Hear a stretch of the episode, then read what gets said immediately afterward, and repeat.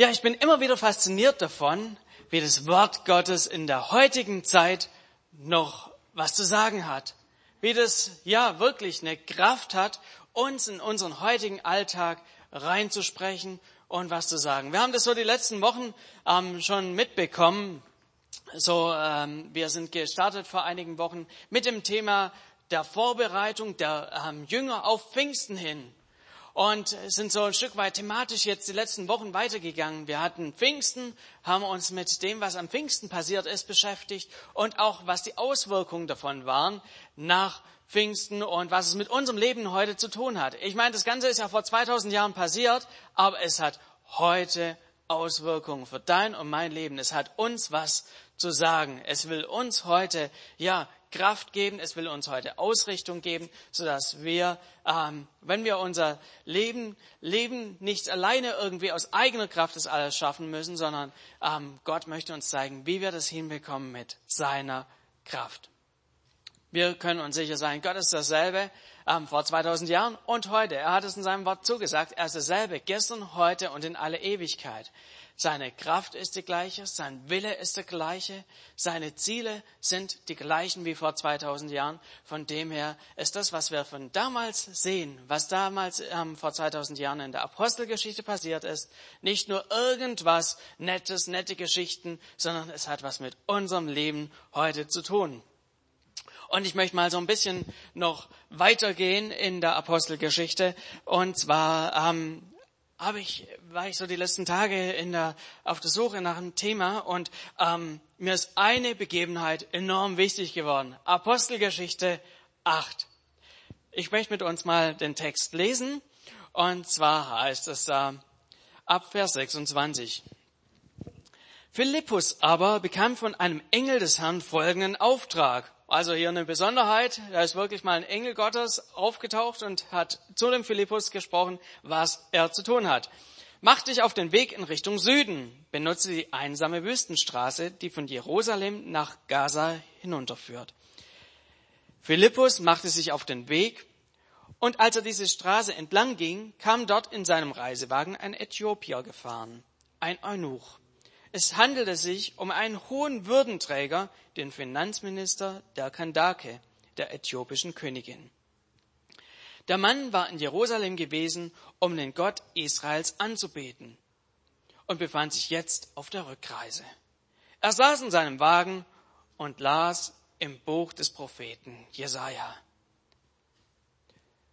Der Heilige Geist sagte zu Philippus, geh zu dem Wagen dort und halte dich dicht neben ihm. Philippus lief hin, und als er neben dem Wagen herging, hörte er den Mann laut aus dem Buch des Propheten Jesaja lesen. Verstehst du denn, was du da liest? fragte er ihn. Wie kann ich es verstehen, wenn niemand es mir erklärt? erwiderte der Mann. Und er bat Philippus aufzusteigen und sich zu ihm zu setzen. Der Abschnitt der Schrift, den er eben gelesen hatte, lautete, man hat ihn weggeführt wie ein Schaf, das geschlachtet werden soll. Und wie ein Lamm beim Scheren kein Laut von sich gibt, so kam auch über seine Lippen kein Laut der Klage. Er wurde erniedrigt und all seiner Rechte beraubt. Niemand wird über Nachkommen von ihm berichten können, denn sein Leben auf der Erde wurde ihm weggenommen. Der Äthiopier wandte sich an Philippus. Bitte sag mir, von wem ist hier die Rede? Spricht der Prophet von sich selbst oder spricht er von jemand anders? Da ergriff Philippus die Gelegenheit und erklärte ihm von dieser Schriftstelle ausgehend das Evangelium von Jesus. Als sie nun ins Gespräch vertieft die Straße entlang fuhren, kamen sie an, eine, an einer Wasserstelle vorbei. Hier ist Wasser, rief der Äthiopier. Spricht etwas dagegen, dass ich mich taufen lasse? Und er befahl, den Wagen anzuhalten. Beide, Philippus und der Äthiopier, stiegen ins Wasser und Philippus taufte den Mann. Als sie wieder aus dem Wasser stiegen, wurde Philippus plötzlich vom Geist des Herrn ergriffen und an einen anderen Ort versetzt. Und der Äthiopier sah ihn nicht mehr. Trotzdem erfüllte ihn eine tiefe Freude, als er nun seine Reise fortsetzte. Ich habe heute so aus diesem Bibeltext, aus dieser Geschichte, die sicher schon viele von euch ja oft gehört haben, vielleicht schon äh, vor, vor 50 Jahren in der Kinderstunde oder so. Äh, diese Geschichte kennen wir viele von uns in und auswendig, aber ich glaube, sie hat uns heute neu was zu sagen. Ich habe mal so drei Aspekte herausgearbeitet. Ich glaube, wir können hier an diese, aus dieser Bibelstelle lernen von Gott. Ich glaube, wir können lernen von Philippus und wir können lernen von dem Finanzminister. Ich glaube, von jedem dieser drei hier Beteiligten können wir richtig was lernen. Und ich möchte einfach mal mit euch so die einzelnen Personen durchgehen und mal schauen, was wir von ihnen lernen können. Starten wir einfach mal mit Philippus. Was können wir von Philippus lernen? Ich möchte Ihnen euch dazu mal ein bisschen näher vorstellen. Ich meine, hier in diesem ähm, ab Vers 26 hören wir nicht so viel von Philippus, aber wenn man einfach mal ein, zwei Kapitel weiter nach vorn geht in der Apostelgeschichte, da kriegt man so ein bisschen mal ein Bild von diesem Mann. Was ist es denn für einer? Wer ist dieser Philippus? Philippus ist zum ersten Mal erwähnt einige Kapitel vor, als es in Jerusalem in der Gemeinde eine gewisse Krise gab. Die Krise bestand darin, dass die Leiter der Gemeinde, die Apostel, viel zu viel praktische Dinge zu tun hatten. Die, die standen mit Arbeit, waren die bis oben hin voll und ähm, sie haben gesagt, wir müssen Diakone wählen. Und hier in diesem Zusammenhang ist auch Philippus erwähnt geworden. Und Sie haben damals Leute ausgesucht und Philippus war nicht derjenige, der nicht schnell genug war beim Nein sagen oder so, sondern sie hatten richtige Kriterien, wonach sie diese Diakone auswählen wollten. Und es waren so drei Dinge, die ihnen ganz wichtig waren, um diese Diakone auszuwählen. Das erste war, sie hatten einen guten Ruf. Also auch Philippus hier hatte einen guten Ruf. Die zweite Sache, die wir ähm, bei ihm sehen können, oder die, die Voraussetzung war, voll des Heiligen Geistes. So war auch Philippus einer, der voll des Heiligen Geistes war. Und bei der Auswahl dieser ähm, Diakone war noch Weisheit eine Voraussetzung.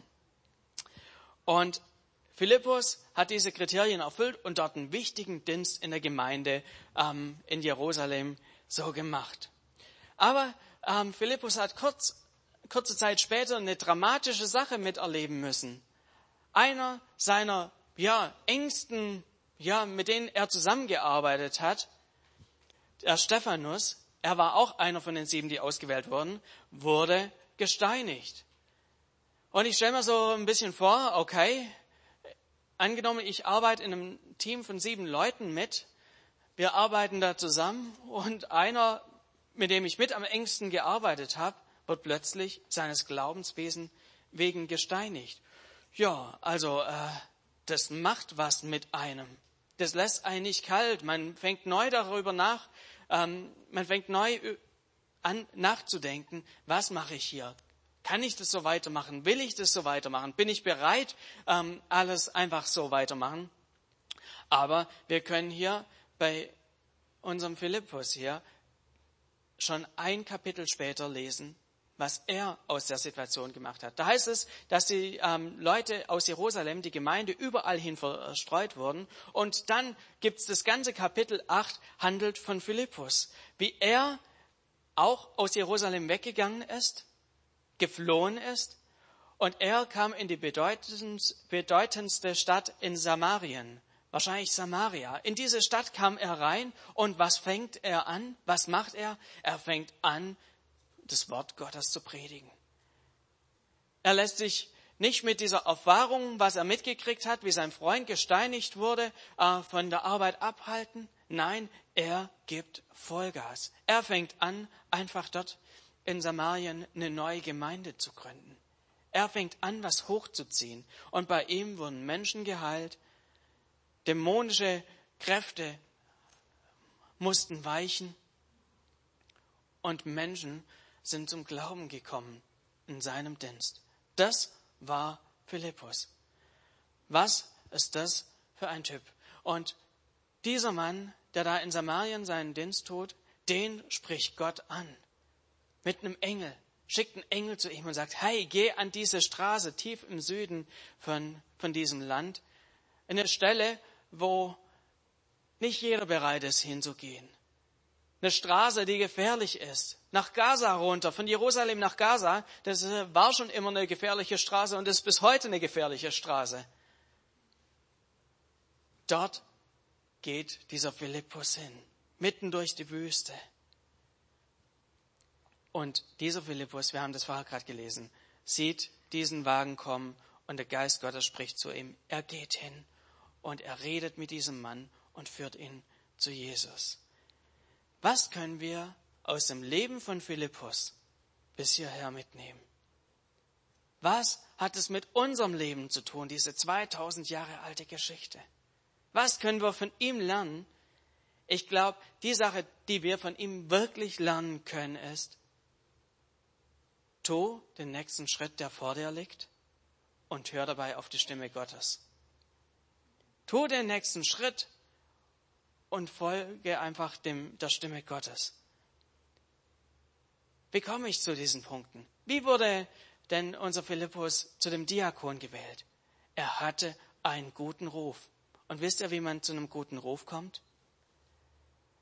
Nicht dadurch, dass man irgendwie passiv an der Seitenlinie steht und so ein bisschen den Daumen hoch und runter macht, wie das die anderen machen, sondern guten Ruf hat er dadurch bekommen, dass er präsent war. Er war einer, der mit angepackt hat. Einer, auf den man sich verlassen konnte. Es war einer, wo alle wussten, hey, der Philippus, auf den kannst zählen. Das ist wirklich ein Mann Gottes. Also wenn der eine Möglichkeit hat, Gutes zu tun, der tut's.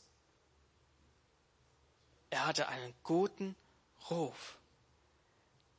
Und er war voll des Heiligen Geistes. Er war angeschlossen an Gott. Es war nicht nur so, dass er zufälligerweise einmal eben an Pfingsten an der richtigen Stelle war, sondern er war voll des Heiligen Geistes.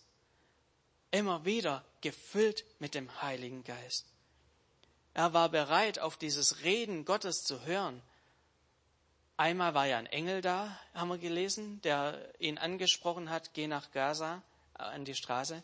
Und dann später heißt es, der Geist Gottes redete zu ihm, geh zu diesem Wagen hin, mach den nächsten Schritt.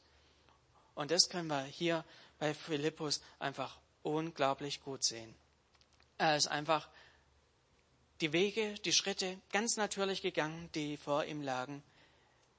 Er hat nicht, als er aus Jerusalem rausgehen musste, erstmal lange, ja, wo soll ich denn jetzt hin? Und äh, eine lange Reise gemacht, sich nicht erstmal zur Ruhe gesetzt. Er hat nicht gesagt, ach, die in Samarien sind mir nicht so sympathisch, ich gehe mal lieber weiter nach, weiter Richtung Norden, vielleicht sind äh, die im Norden mir irgendwie sympathischer. Da war schon Jesus äh, oder so in Galiläa oben.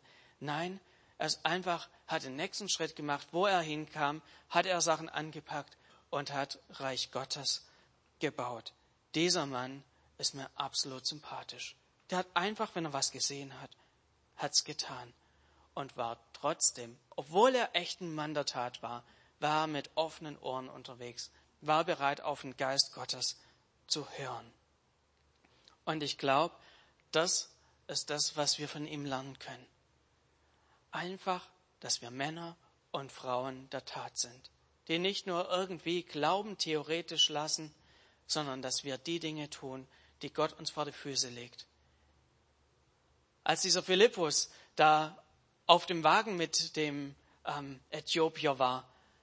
Er hat auch nicht nur irgendwie im Kreis rumgesprochen und sonst wie was, sondern er hat einfach das Naheliegende getan. Er hatte ein Ziel. Ihm war es wichtig, dass Menschen mit Gott in Verbindung kommen. Das war sein Herzensanliegen. Und genau das hat er da gemacht. Er hat die Chance genutzt und hat diesen Äthiopier zu Jesus geführt. Und so lass uns ihn wirklich zu einem Vorbild nehmen. Dinge tun, die naheliegend sind, die Gott uns vor die Füße legt und gleichzeitig auf Gott zu hören. Kommen wir zu unserer nächsten Person, die wir hier haben. Oder äh, ich, eine Person ist äh, eigentlich ein falsches Wort. Was können wir hier von Gott lernen? Person ist, stimmt aber auf der anderen Seite auch, aber nicht mit dem Philippus gleichzusetzen. Ähm, was können wir von Gott aus dieser Situation lernen? Von Gott können wir unglaublich viel lernen. Ich glaube, das ist uns allen absolut bewusst. Wir können alles von ihm lernen. Aber hier in diesem, dieser Bibelstelle ist mir ein Punkt sowas von klar geworden, der in die heutige Zeit reinsprechen möchte, wie vielleicht nie zuvor ähm, in, in den letzten 50 Jahren. Was war dieser Kämmerer für ein Mensch, der hier auf diesem, ähm, auf diesem Wagen saß? Woher kam dieser Mann? Er war der Finanzminister der Kandake äh, und das war die Königin in Äthiopien. Was absolut hier auf der Hand liegt, ist, dass dieser Mann ein Äthiopier war. Ein Mann, der von oben bis unten schwarz war. Also da lässt sich nicht irgendwie rumdiskutieren, ob das vielleicht so ein Halbweiser war oder nicht so ein ganz Weiser. Also dieser Mann, äh, dieses Gebiet, wo, wo er herkam, liegt sogar im heutigen Sudan, nicht im heutigen Äthiopien, sondern noch mal ein bisschen im, im Sudan. Dort sind die Leute einfach von oben bis unten nicht hellhäutig, sondern dunkelhäutig. Und welche Folgerung ergibt sich daraus für uns aus dieser Stelle? Gott hat extra den Philippus gesandt, um diesen schwarzen Mann zu sich zu führen. Das war Gottes Herzensanliegen, dass dieser Mensch Gott kennenlernt. Ich weiß, dieser Bibeltext stößt vielleicht dem einen oder anderen ein bisschen sauer auf, weil er sich einfach so ein bisschen wünschen würde, dass der Himmel ein Himmel ist mit lauter weisen Menschen. Aber diese Begebenheit zeigt Gottes Herz. Und Gottes Herz ist alles andere als rassistisch. Die letzten Wochen haben wir ja viele wirklich schockierende Dinge über ähm, die USA so mitgekriegt, was da passiert ist. Und ich glaube, diese Grundgesinnung findet sich auch in Deutschland an vielen Stellen wieder. Aber ich möchte hier einfach mal dieses biblische Bild einfach mit reinbringen, was Gottes Herz ist, was er über Nationen sagt, was er über unterschiedliche Völker sagt. Da möchte ich mit euch einfach mal ähm, so ein bisschen wichtige äh, Bausteine oder wichtige Stellen in der Bibel kurz mit, mit euch ansehen, weil ich glaube, Gott will uns an diesem Punkt prägen. Er möchte uns einen klaren Blick geben, wie er die Dinge sieht. Sehr weit am Anfang der Bibel, in 1. Mose 12, hat Gott Abraham berufen. Er hat ihn und seine Nachkommen auserwählt, ein besonderes Volk für ihn zu sein, das Volk Israel. Und gleich am Anfang dieser Berufung hat Gott Abraham eine Sache gesagt. Er sagt, durch dich sollen alle Sippen der Erde Segen erlangen. Durch dich sollen gesegnet werden alle Völker, alle Sippen, alle Menschen auf dieser Erde. Egal aus welchem Geschlecht sie kommen, egal ob sie, welche Hautfarbe sie haben, alle unterschiedlichen Sippen, alle Völker sollen durch dich gesegnet werden. Das war von Anfang an Gottes Plan. Nicht nur manche Völker, nicht nur irgendwie welche mit einer besonderen Hauttönung, sondern alle Menschen. Und wenn wir diese Linie weiter fortfahren und mal ganz ans Ende der Bibel schauen, dann können wir in Offenbarung 7 in Versen 9 und 10 Folgendes lesen. Da hat Johannes eine Offenbarung und da heißt es, Danach sah ich eine riesige Menschenmenge aus allen Stämmen und Völkern, Menschen aller Sprachen und Kulturen. Es waren so viele, dass niemand sie zählen konnte. In weiße Gewänder gehüllt standen sie vor dem Thron und vor dem Lamm, hielten Palmenzweige in den Händen und riefen mit lauter Stimme, das Heil kommt von unserem Gott, der auf dem Thron sitzt und von dem Lamm.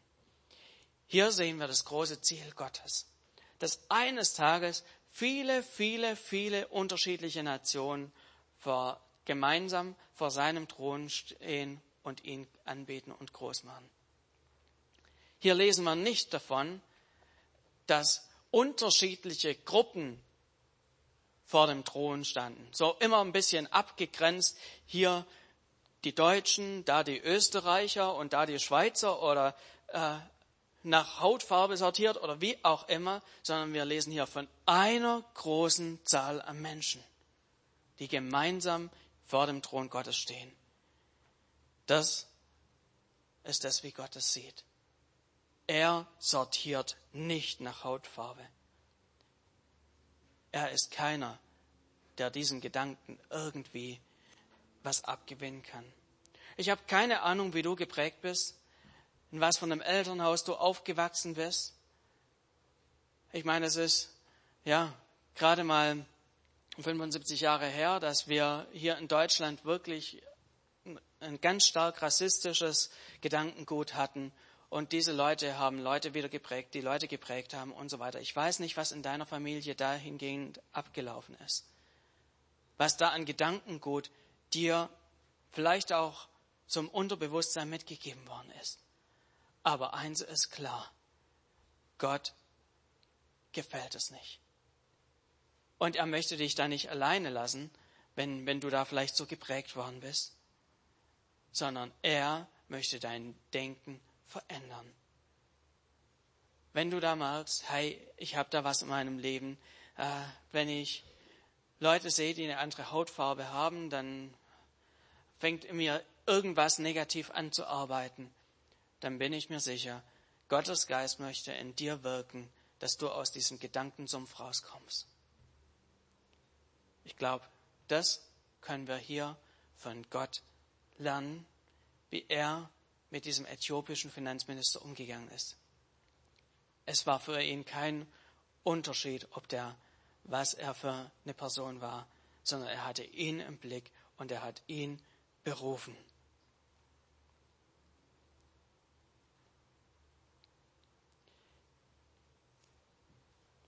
Es gibt noch eine dritte Person hier im Bunde, von der wir lernen können.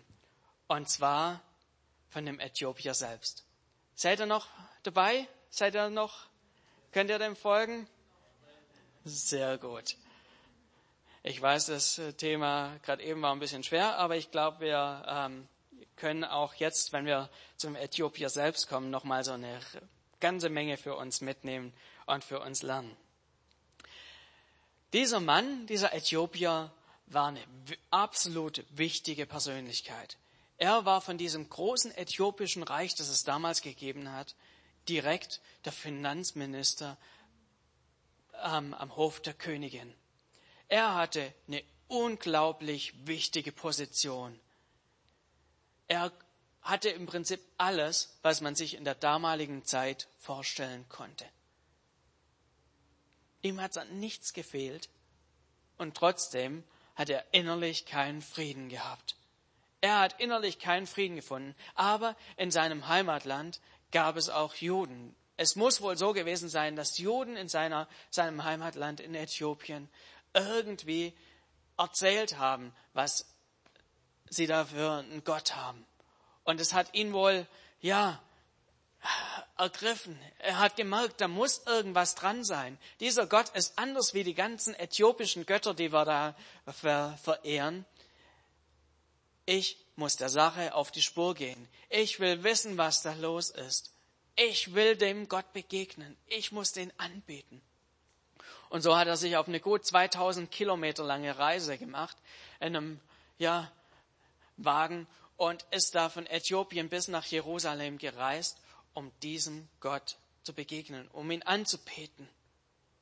Es gab da nicht den einfachen, bequemen Weg mit dem Flugzeug oder der Eisenbahn oder sonst wie, sondern es war wirklich eine beschwerliche Reise, die er auf sich nehmen musste. Und wisst ihr was? Als er dann im Tempel angekommen ist, konnte er nicht einfach reingehen. Er konnte nicht einfach rein, weil er eben kein Jude war.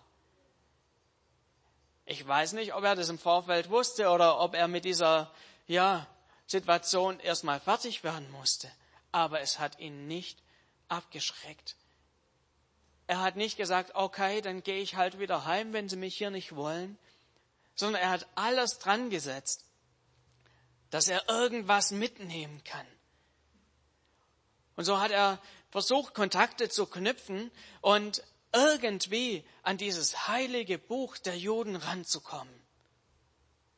Es gab da nicht irgendwie eine, ja, eine Bücherei, wo man reingehen konnte und sich halt eine Bibel kaufen konnte oder so eine Tora-Rolle oder so, sondern man musste Beziehungen haben, man musste wissen, an wen kann ich mich wenden, wo gibt's irgendwo so eine Schreibstube, die einem das abschreiben und äh, einem aushändigen und so weiter. Aber er hat irgendwie hinbekommen, dass er letztlich mit dieser Jesaja-Rolle nach Hause gereist ist. Und er hat angefangen, in dieser Rolle zu lesen. Er hat es nicht verstanden. Hat keine Ahnung gehabt, was, was lese ich denn hier? Er wusste, es muss irgendwas Besonderes drin sein. Aber was hat es mir zu sagen? Er hat sich durchgekämpft, war hier schon bei Kapitel 53 und bis Kapitel 53 musste es erstmal, ja, auch durchhalten, wenn du keine Ahnung von der Materie hast. Aber dieser Mann hat es gelesen und es kam die eine Chance, dass eben Philippus mit ihm ins Gespräch gekommen ist.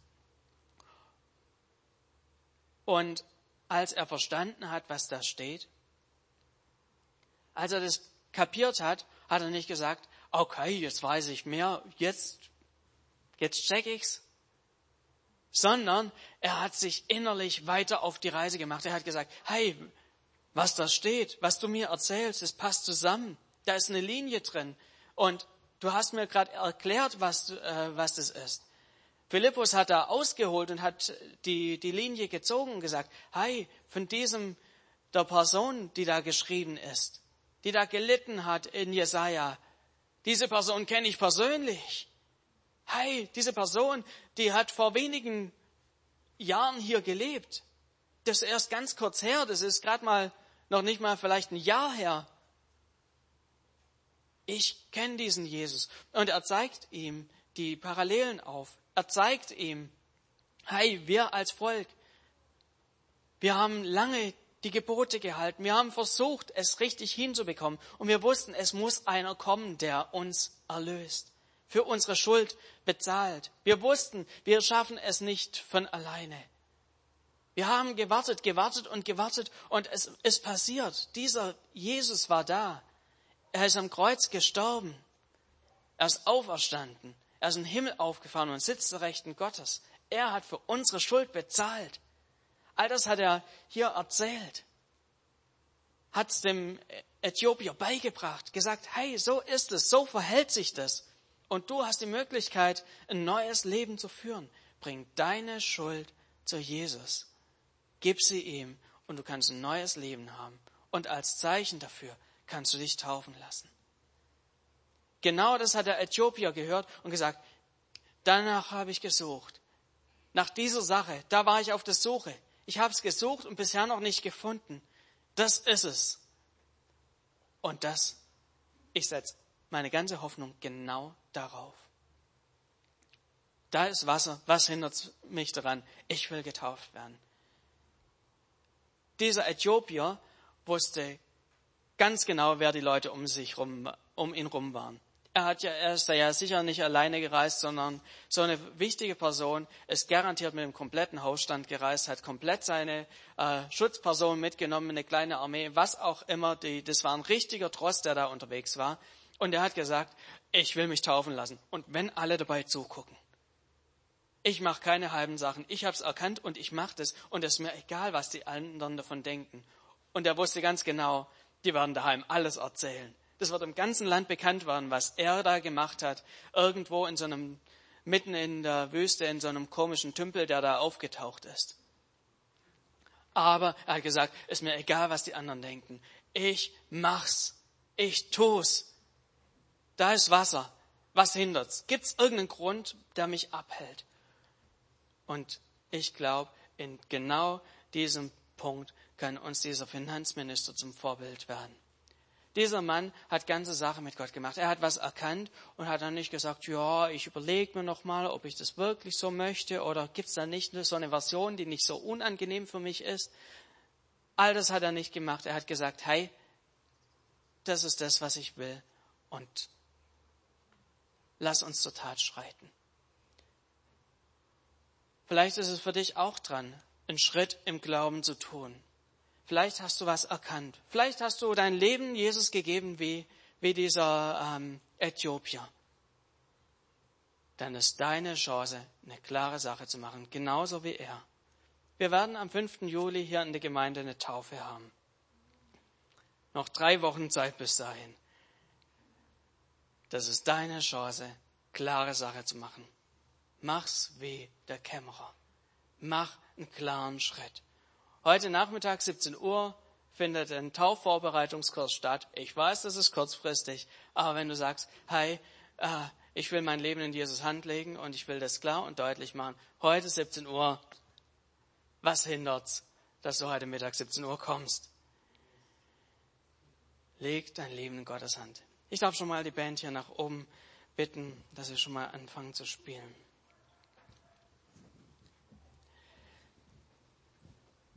Diese Geschichte von diesem Finanzminister, der sich hat taufen lassen, ist 2000 Jahre her. Aber die Botschaft, die drin steckt, die hat mit uns ganz, ganz viel zu tun. Wir können unglaublich viel aus dieser Geschichte lernen. Von Philippus. Der ein Mann war, der den nächsten Schritt gegangen ist. Auch wenn er unbequem war, auch wenn es für ihn Risiko bedeutet hat. Er hat den nächsten Schritt gemacht. Er hat einfach Gott treu gedient. Schritt für Schritt für Schritt für Schritt. Und hat dabei ein offenes Ohr gehabt für Gott. Wir können von Gott lernen, der ein Herz hat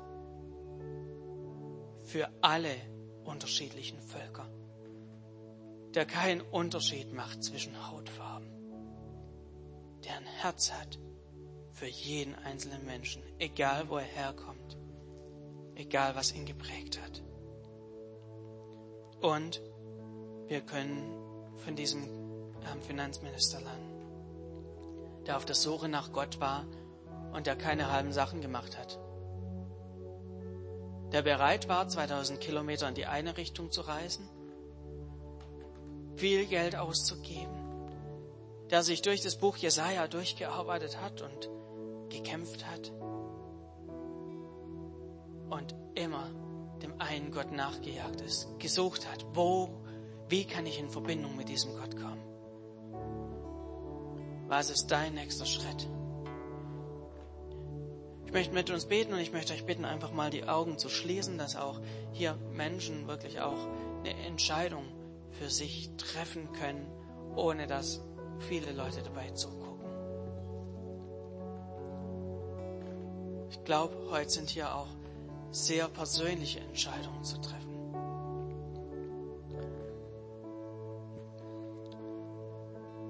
Und ich möchte einfach hier an dieser Stelle einfach mal fragen, gibt es Personen, die sagen, okay, Gott, ich will wirklich von diesem Philippus lernen. Ich will den nächsten Schritt einfach gehen. Ich will anpacken, was du mir vor die, Au äh, vor die Füße legst. Ich möchte bereit sein, mich in deinen Dienst zu stellen und dabei ein offenes Ohr für dich haben. Ja, ich möchte es auf eine neue Art und Weise tun. Wenn dich das angesprochen hat, wenn Gott dich rausruft und sagt, hey, dich meine ich, dien mir mit deinem ganzen Leben, dann heb doch einfach kurz die Hand Mach Gott ein Zeichen. Gott, hier bin ich. Gebrauch du mich, gebrauch du mein Leben. Ich möchte dir dienen. Ich möchte dabei auf deine Stimme hören. Ich möchte nicht nur irgendwie ein Macher sein, sondern ich möchte einer sein, der von deinem Geist geleitet ist. Jawohl. Hey, das ist so eine super Entscheidung, die ihr trefft.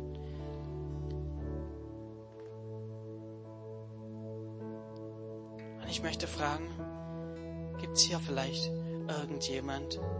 Ich weiß, das ist eine sehr persönliche Frage. Der, dem es vielleicht schwerfällt, mit anderen Kulturen gemeinsam unterwegs zu sein. Der innerlich eine Blockade hat, dessen Herz sich ja, hart wird, wenn er Menschen aus anderen Kulturen sieht und ihnen begegnet. Vielleicht bist du einfach so geprägt worden und hast eine dicke Ladung mitbekommen. Aber wenn du sagst, ja, ich bin so jemand, es fällt mir unglaublich schwer, mit Menschen aus anderen Kulturen und Hautfarben zusammen zu sein, dann möchte Gott dein Leben verändern. Gibt es hier jemand, der sagt, okay, Gott, an diesem Punkt musst du wirklich mein Herz verändern. Ich weiß, das ist eine echte Herausforderung jetzt. Und das ist ein echter geistlicher Kampf. Gibt es hier jemand, der sagt, ja Gott, veränder du mein Herz in diesem Bereich. Ich möchte andere Kulturen lieben lernen, wie du sie liebst.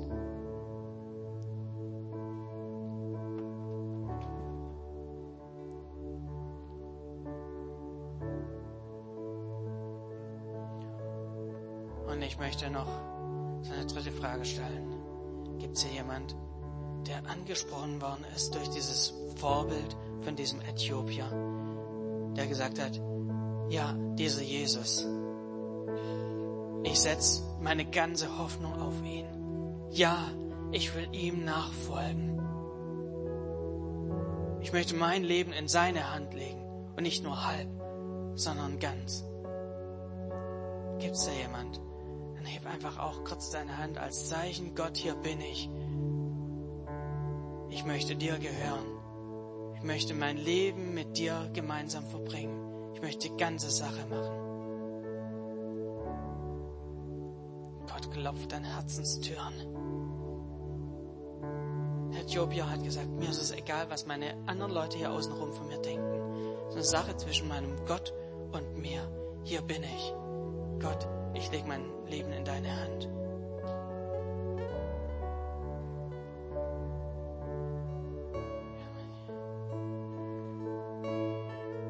Geist Gottes, der klopft und ruft dich. Hey, folge mir nach. Folge mir nach. Mach's in deinem Herzen fest. Jawohl. Das ist die beste Entscheidung, die man in seinem Leben treffen kann. Es heißt hier am Schluss, und dieser Äthiopier ist mit Freude wieder davongegangen. Jawohl. Vater, danke, dass du mit deinem Heiligen Geist hier bist, dass du Herzen bewegst, dass du an Herzenstüren klopfst.